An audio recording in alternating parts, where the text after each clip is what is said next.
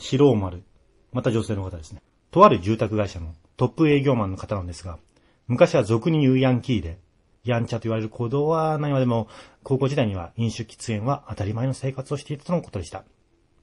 その方の出身は福島。その方によると、車で10分も移動すれば何かしらの心霊スポットに行き当たるとのことです。幽霊ペンションや横向きロッジなど有名な心霊スポットもあります。これ幽霊ペンションっていうのは猪苗代の方にあるペンションの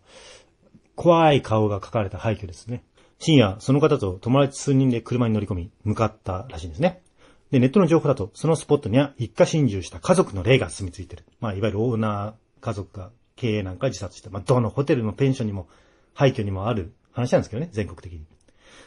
一行は山道を登ってその場所にたどり着き、数人で怖い怖いと言いながら、広い建物の中を散策していたそうです。ペンションには地下室があり、暖炉のそばに小さな入り口があったそうです。俺、地下室行きたい。って一人がそう言って、地下室の入り口を開き始めました。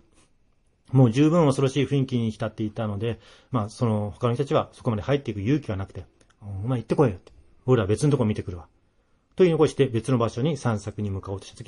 ギャーと地下に行った一人の絶叫が聞こえてきました。一行はぞっと顔を青くしながら、一人を置いていくこともできず、恐る恐る地下室に置いていくと、先ほど絶叫した一人が、部屋の壁を背にして体育座りでじっとしていました。おい、大丈夫か？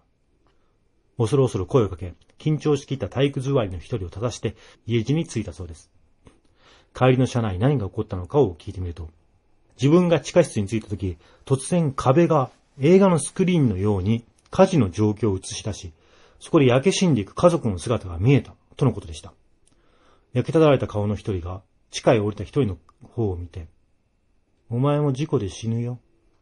と言ったのを聞いたそうです。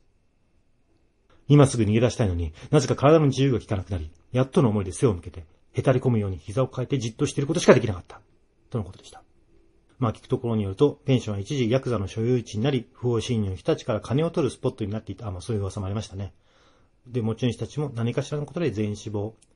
建物は取り壊され、今では警察の貼った立ち入り禁止の黄色いテープで入り口が塞がれているとのことです。でもじゃあ、俺の言ったペンションと違うのかな？全然立ち入り禁止ではないですけどね。でも、福島で幽霊ペンションって言ったら、あそこしかないと思うんですけど。うん。あと、少なくとも僕の言ったお化けペンションは、地下室なんてないですから。暖炉はありますよ。でも暖炉の横に怖い子供の絵が描いてあって、ただ、その脇に階段なんてなかったですよ。じゃあ、その地下室そのものが、異次元だったんじゃないんですかね。